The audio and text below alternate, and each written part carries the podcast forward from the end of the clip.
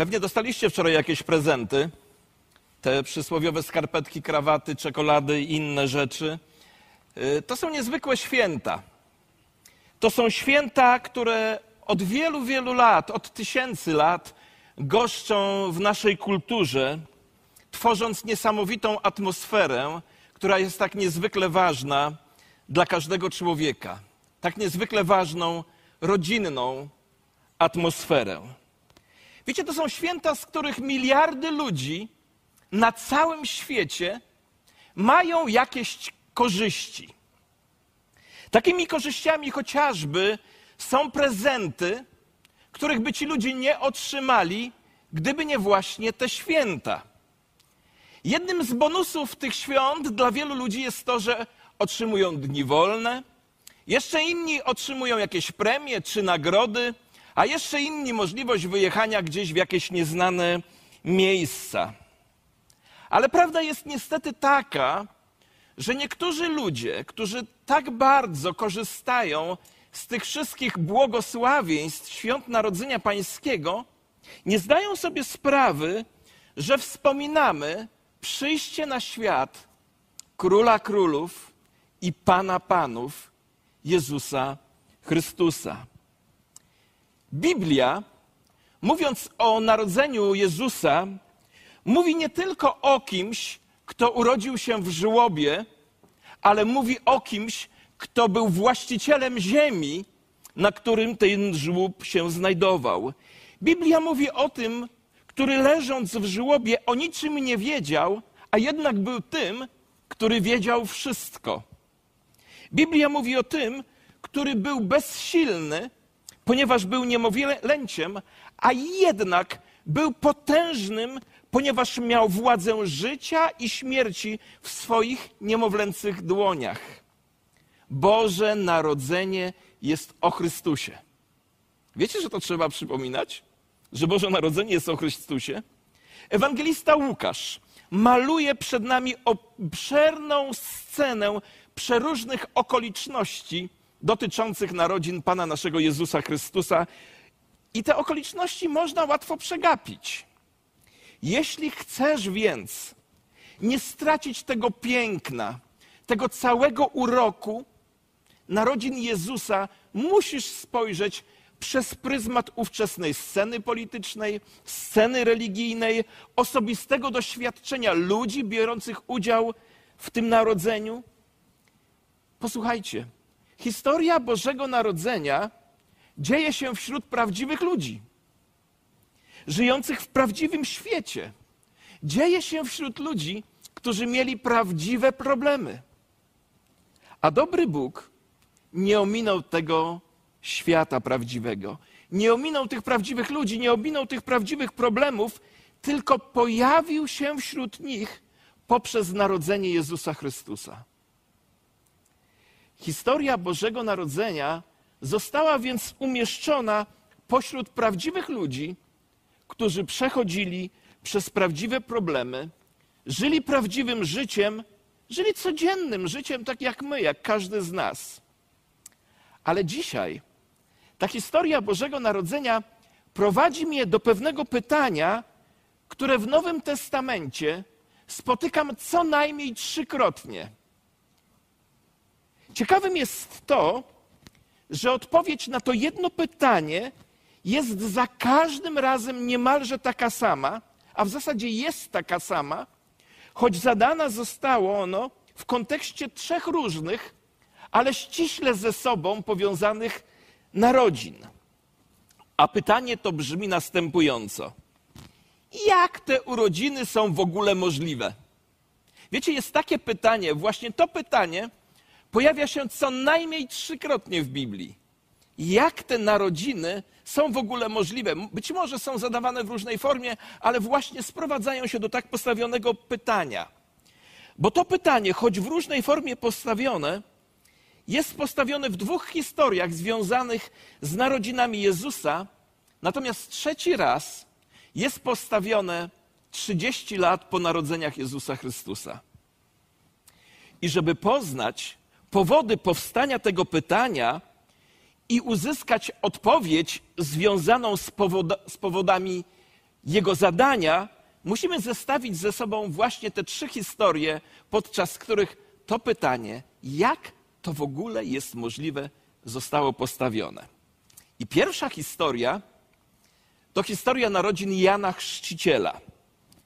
I czytając tę hi historię, zadziwia nas fakt, że kuzynka Marii, Elżbieta, nie mając żadnej nadziei na dziecko, zachodzi w ciążę w podeszłym wieku po wielu, wielu, wielu latach zmagania się z niepłodnością.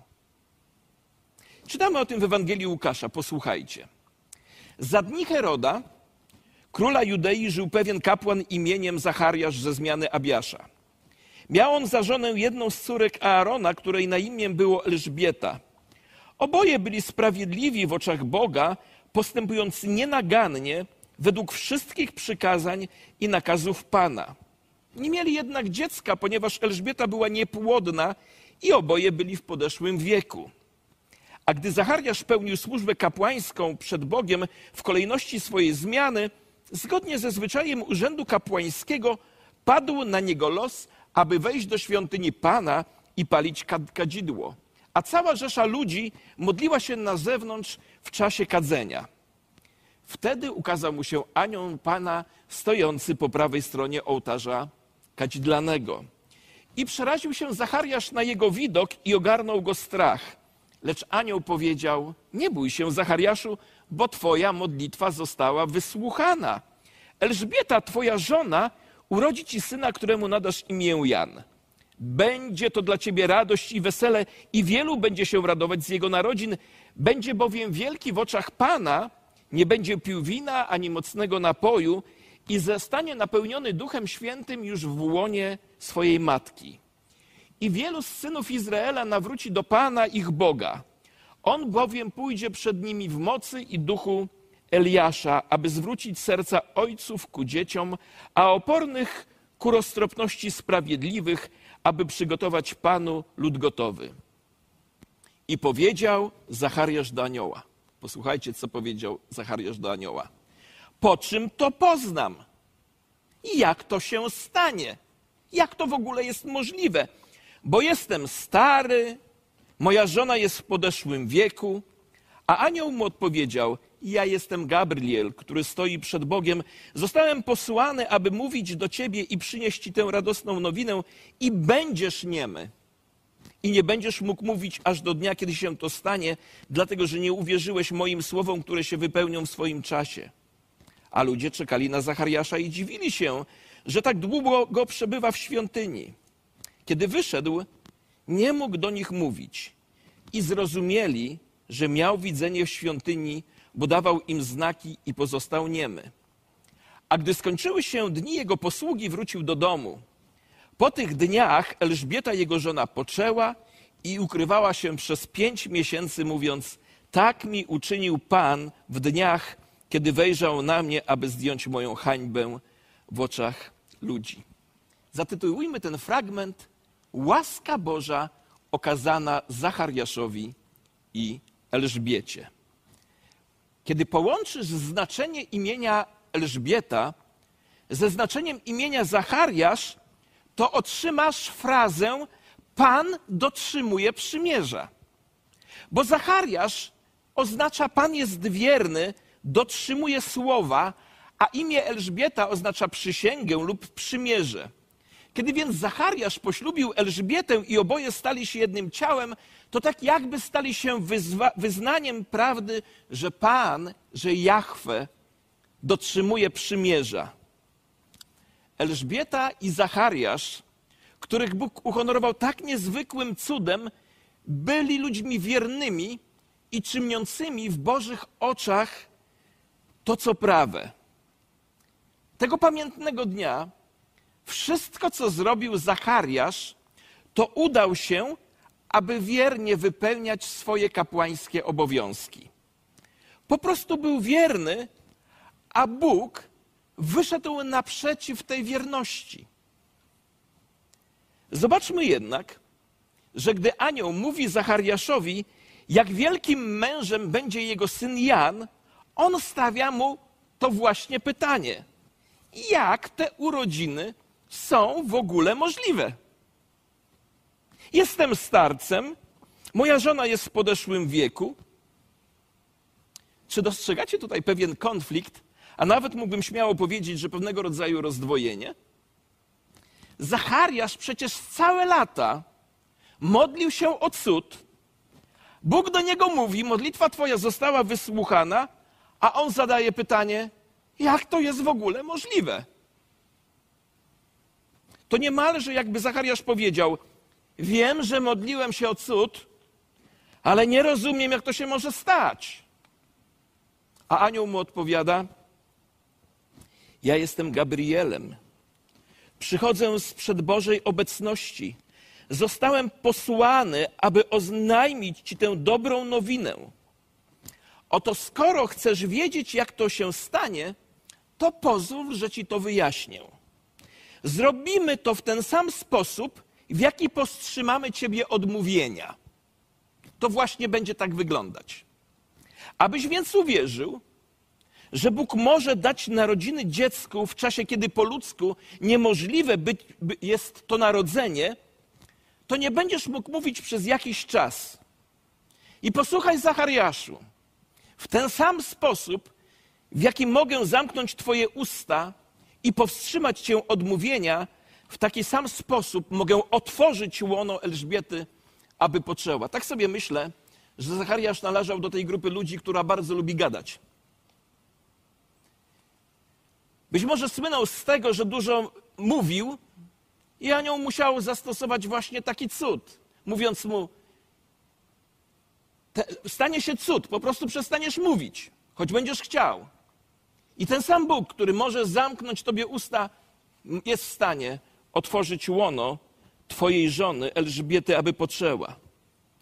Od początku do końca, mówi anioł, jest to dzieło łaski Pana Boga.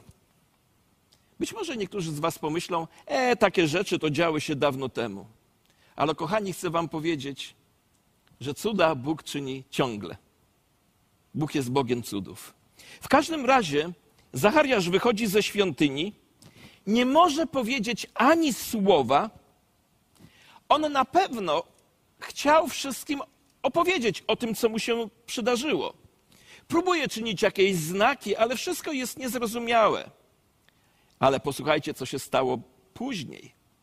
Wrócił do swojego domu i jak na starca, to możemy powiedzieć, że spędził kilka miłych chwil ze swoją żoną,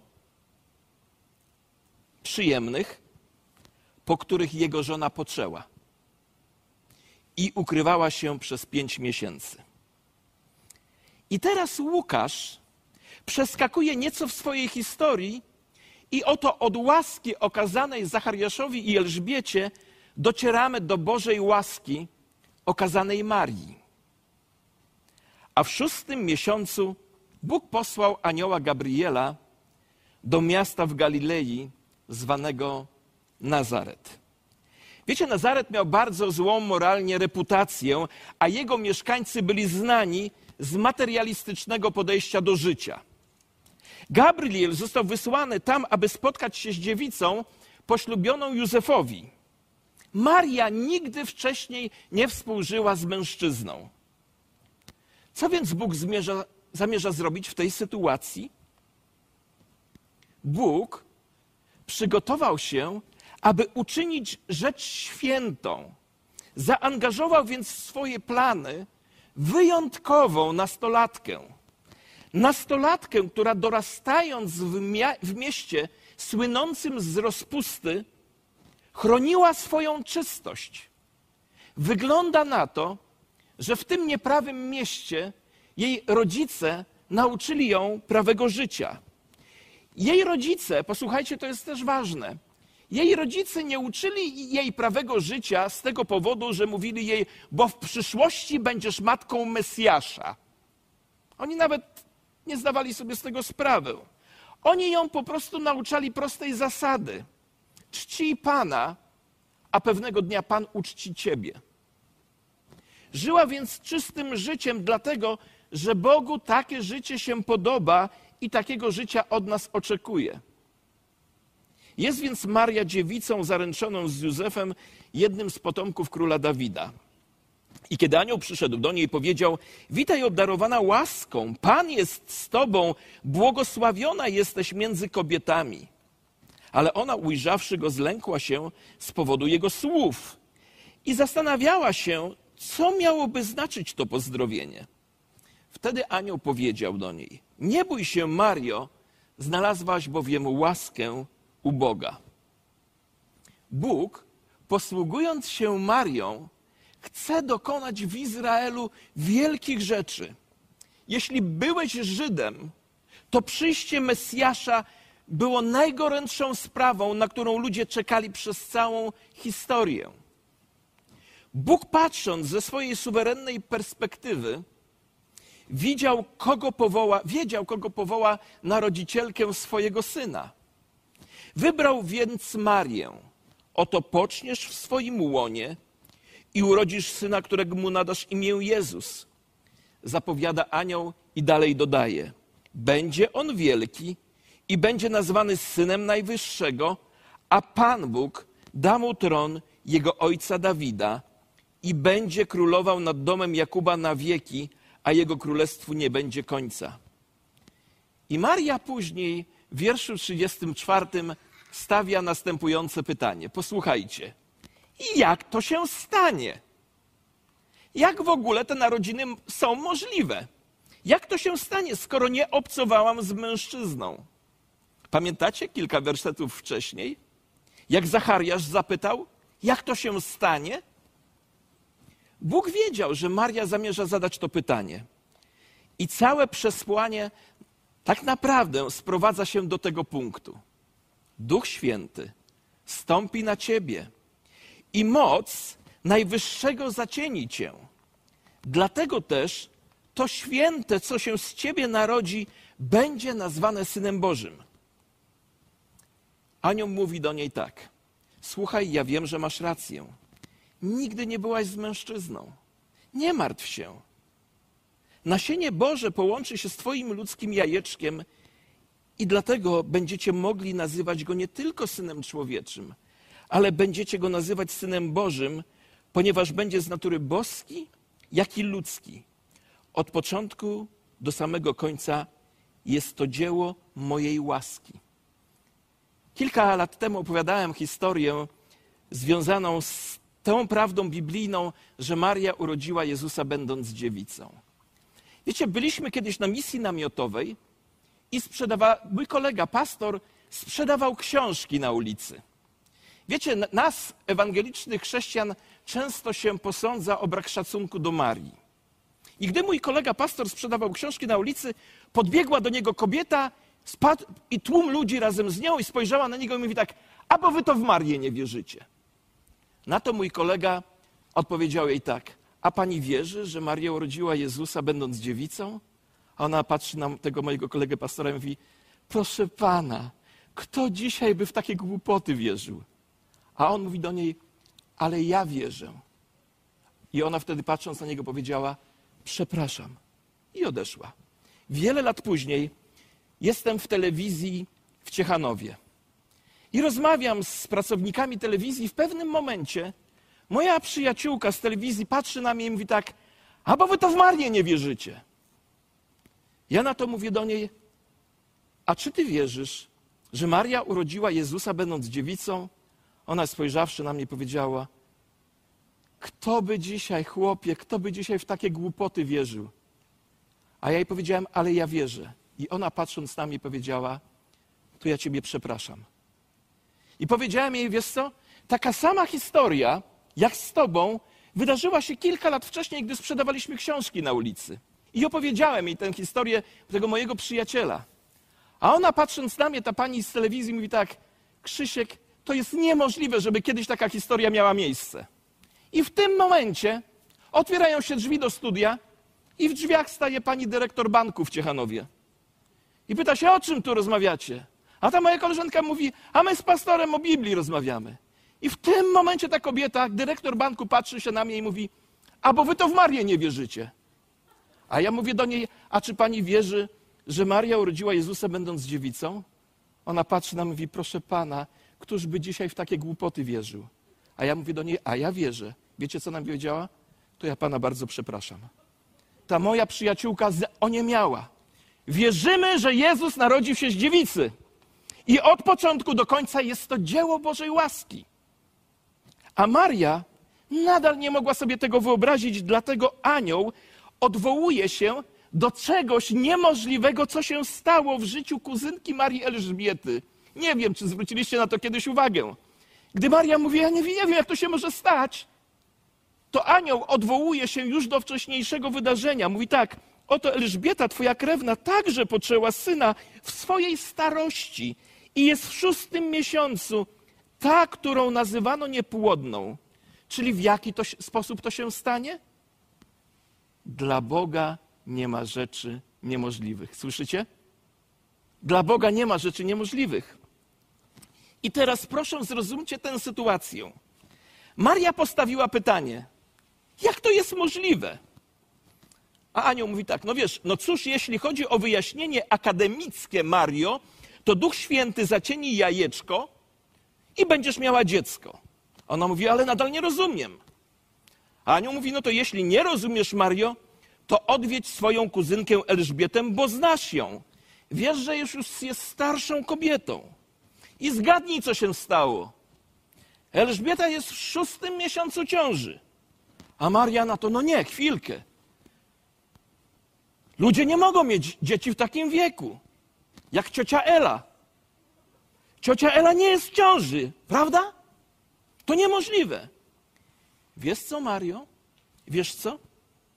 Nie jest to bardziej niemożliwe niż to, przez co ty za chwilę będziesz przechodziła. A jeśli we mnie wątpisz, odwiedź Elżbietę. Zatrzymajmy się jednak w tym momencie. Mówiliśmy już o łasce Bożej okazanej Zachariaszowi i Elżbiecie. Powiedzieliśmy o łasce okazanej Marii. Dotknęliśmy dwa razy zadanego to pytanie, tak, pytania, które brzmiało, jak się te narodziny mogą stać, jak to w ogóle jest możliwe. Ale od tamtej historii minęło 30 lat. Powiem wam, w tym momencie historii tego kazania jestem trochę zakłopotany.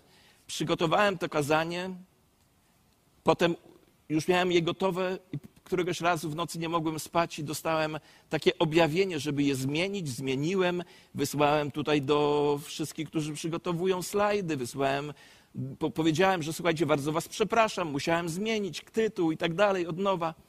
Wysłałem już im, a po czym słucham rekolekcji mojego bliskiego przyjaciela Adama Piątkowskiego, pastora z Wrocławia, a on mówi to, co ja wam chcę teraz powiedzieć.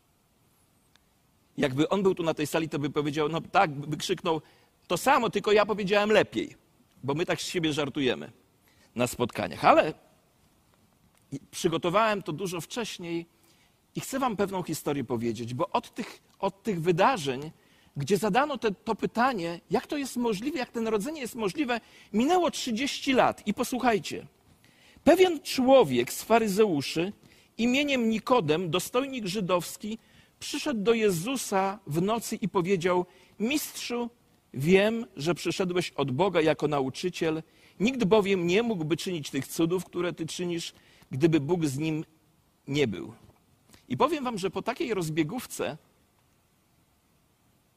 którą uczynił Nikodem, ja bym się nie spodziewał tego, co dalej się stało. Nie spodziewałbym się dalej tej wypowiedzi, którą Pan Jezus mu przekazał. A ta wypowiedź brzmiała tak. Odpowiedział mu Jezus: Zaprawdę, zaprawdę powiadam ci, jeśli się ktoś nie narodzi na nowo, nie może ujrzeć Królestwa Bożego. Jeśli się ktoś nie narodzi na nowo, nie może ujrzeć Królestwa Bożego. Nikodem zapytał go, jakże może się człowiek narodzić, będąc stary? Po raz trzeci pada pytanie, jak się stać mogą takie urodziny? Jak się to może dokonać? Czy może powtórnie wejść do łona swojej matki i narodzić się? Wiecie, można powiedzieć, że Nikodem to jest jeden z nas. To jest nasz reprezentant. Słyszy o Jezusie. Jego serce jest do głębi poruszone. Przychodzi więc do Niego i słyszy jedno z najważniejszych, jeśli nie najważniejsze przesłanie, jakie człowiek powinien usłyszeć, a to przesłanie brzmi: Jeśli się ktoś nie narodzi na nowo, nie może ujrzeć Królestwa Bożego. Słyszysz? To stwierdzenie jest prawdziwe i aktualne także dzisiaj. Musisz się na nowo narodzić, jeśli chcesz ujrzeć Królestwo Boże. Musisz się narodzić na nowo, jeśli chcesz żyć z Bogiem w wieczności. I tu po raz trzeci pada to samo pytanie: jak to jest możliwe? Jak takie narodziny są możliwe? Jak to się może stać? Skoncentrujmy się przez chwilę na tym wyrażeniu narodzić się na nowo. W języku oryginału ono ma podwójne znaczenie. I w tym przypadku mają zastosowanie oba te znaczenia. Jezus mówi Nikodemowi: Jedynym sposobem na znalezienie tego, czego szukasz, są ponowne narodziny z góry. Ponowne narodziny z góry. Zobaczcie, on nie pytał Jezusa o nowe narodzenie, on tylko powiedział: Panie, ty jesteś cuda czynisz i tak dalej, ale Jezus wiedział, z czym on do niego przyszedł. On do niego przyszedł z najważniejszym pytaniem: Jak mogę być w wieczności z Tobą? A Jezus mówi: Jedynym sposobem na to, co szukasz, jest narodzenie z góry. I pomimo całej swojej wiedzy, Nikodem jest totalnie zaskoczony tą ideą. Czy możliwe jest ponowne wejście do łona matki? Nie. Nie to miał na myśli Jezus. On nie mówi o drugim fizycznym narodzeniu. On mówi o duchowych urodzinach. Ty i ja, my wszyscy, urodziliśmy się fizycznie. Te fizyczne narodziny wprowadziły nas w świat fizyczny. Ale jeśli chcesz wejść do Królestwa Bożego, do duchowej rzeczywistości, to potrzebujesz nowych narodzin. Posłuchajcie, nowe narodziny nie są opcjonalne. To nie jest jedna z wielu opcji. Każdy z nas musi się na nowo narodzić z góry. Dlatego dzisiaj musisz sobie zadać pytanie w kontekście tych narodzin, które wspominamy dzisiaj, narodzin Jezusa. Musisz sobie zadać pytanie, jeśli to ma mieć jakiś sens. Czy urodziłeś, czy urodziłaś się na nowo? Dobrze znasz odpowiedź na to pytanie. Jezus powiedział: Jeśli się na nowo nie urodziłeś, nie urodziłaś, nie możesz wejść do Królestwa Bożego, którego tak pragniesz wewnątrz, nawet sobie tego nie uświadamiając. Czy urodziłeś się na nowo? Czy urodziłaś się na nowo? Ja nie pytam o Twoje członkostwo w kościele. Nie pytam o chrzest, konfirmację, bierzmowanie. Nawet nie pytam o darowizny, czy o uczęszczanie do szkółki niedzielnej, czy na religię. Nie pytam Ciebie nawet o Twoją osobistą moralność. Pytam Cię, czy narodziłeś, narodziłaś się na nowo z góry. Posłuchaj. Dobrzy ludzie potrzebują nowych narodzin, jeśli chcą wejść do Królestwa Bożego. Ludzie religijni potrzebują nowego narodzenia, jeśli chcą wejść do Królestwa Bożego. Członkowie Kościoła czy różnych grup religijnych potrzebują nowych narodzin. Jeśli chcemy iść do nieba, musimy narodzić się na nowo. Bo bez nowego narodzenia nikt z nas, nikt z nas nie zobaczy Królestwa Bożego. Jak już mówiłem, Nikodem reprezentuje nas wszystkich. A my wszyscy potrzebujemy tego, czego potrzebował Nikodem. A Nikodem potrzebował osobistego doświadczenia duchowego odrodzenia, narodzin z góry do duchowego życia. Krótko mówiąc, Potrzebujemy tego, o czym Jezus mówił dwa tysiące lat temu. Zadaj sobie teraz pytanie: czy chcesz tego samego, co pragnął Nikodem? Choć sobie nie uświadamiał. Być może ty przy, przychodząc dzisiaj do tej sali, czy otwierając transmisję, też sobie tego nie uświadamiałeś, nie uświadamiałaś. Ale dzisiaj wyraźnie to zabrzmiało, że potrzebujesz nowych narodzin. Jeśli chcesz tego, to musisz zrobić to, co zrobił Nikodem. A co on zrobił? Po pierwsze, on przyznał, że tego potrzebuje. Musisz zacząć w tym samym miejscu, w którym zaczął Nikodem, w miejscu rozpaczliwej potrzeby Boga. Po drugie, on przyszedł do Jezusa osobiście. Nikt nie może tego zrobić za ciebie i nikt z nas nie może tego zrobić za kogoś innego. Po trzecie, on całkowicie zaufał Chrystusowi. A słowo zaufać znaczy całkowicie polegać na Chrystusie. Swoje za, za, zaufanie składasz całkowicie na Jezusa Chrystusa jako swojego Pana jako swojego Zbawiciela. Nikodem to zrobił. Ty też musisz, jeśli chcesz się na nowo narodzić. Cztery kroki do nowego narodzenia są bardzo proste. Krok pierwszy. Bóg Cię kocha i chce, żebyś Go poznał. I tak bardzo Cię ukochał, że dał swojego Syna, jednorodzonego, abyś, gdy uwierzysz, nie zginął, ale miał życie wieczne. Krok drugi to przyznanie do tego, że Twoim problemem jest grzech, który oddziela Ciebie od Boga, bo prawda o nas jest taka, jak mówi apostoł Paweł, wszyscy zgrzeszyliśmy i każdemu z nas jest brak Bożej chwały. Krok trzeci to uznanie, że Bożym lekarstwem na Twój grzech i na oddzielenie od Boga jest krzyż Chrystusa. Bo Bóg, Pismo Święte mówi, okazuje nam łaskę nie wtedy, kiedy już się staliśmy doskonali, bo to się nigdy nie stanie, tylko Bóg okazuje nam łaskę wtedy, kiedy jesteśmy w najgorszym dole, w największym grzechu.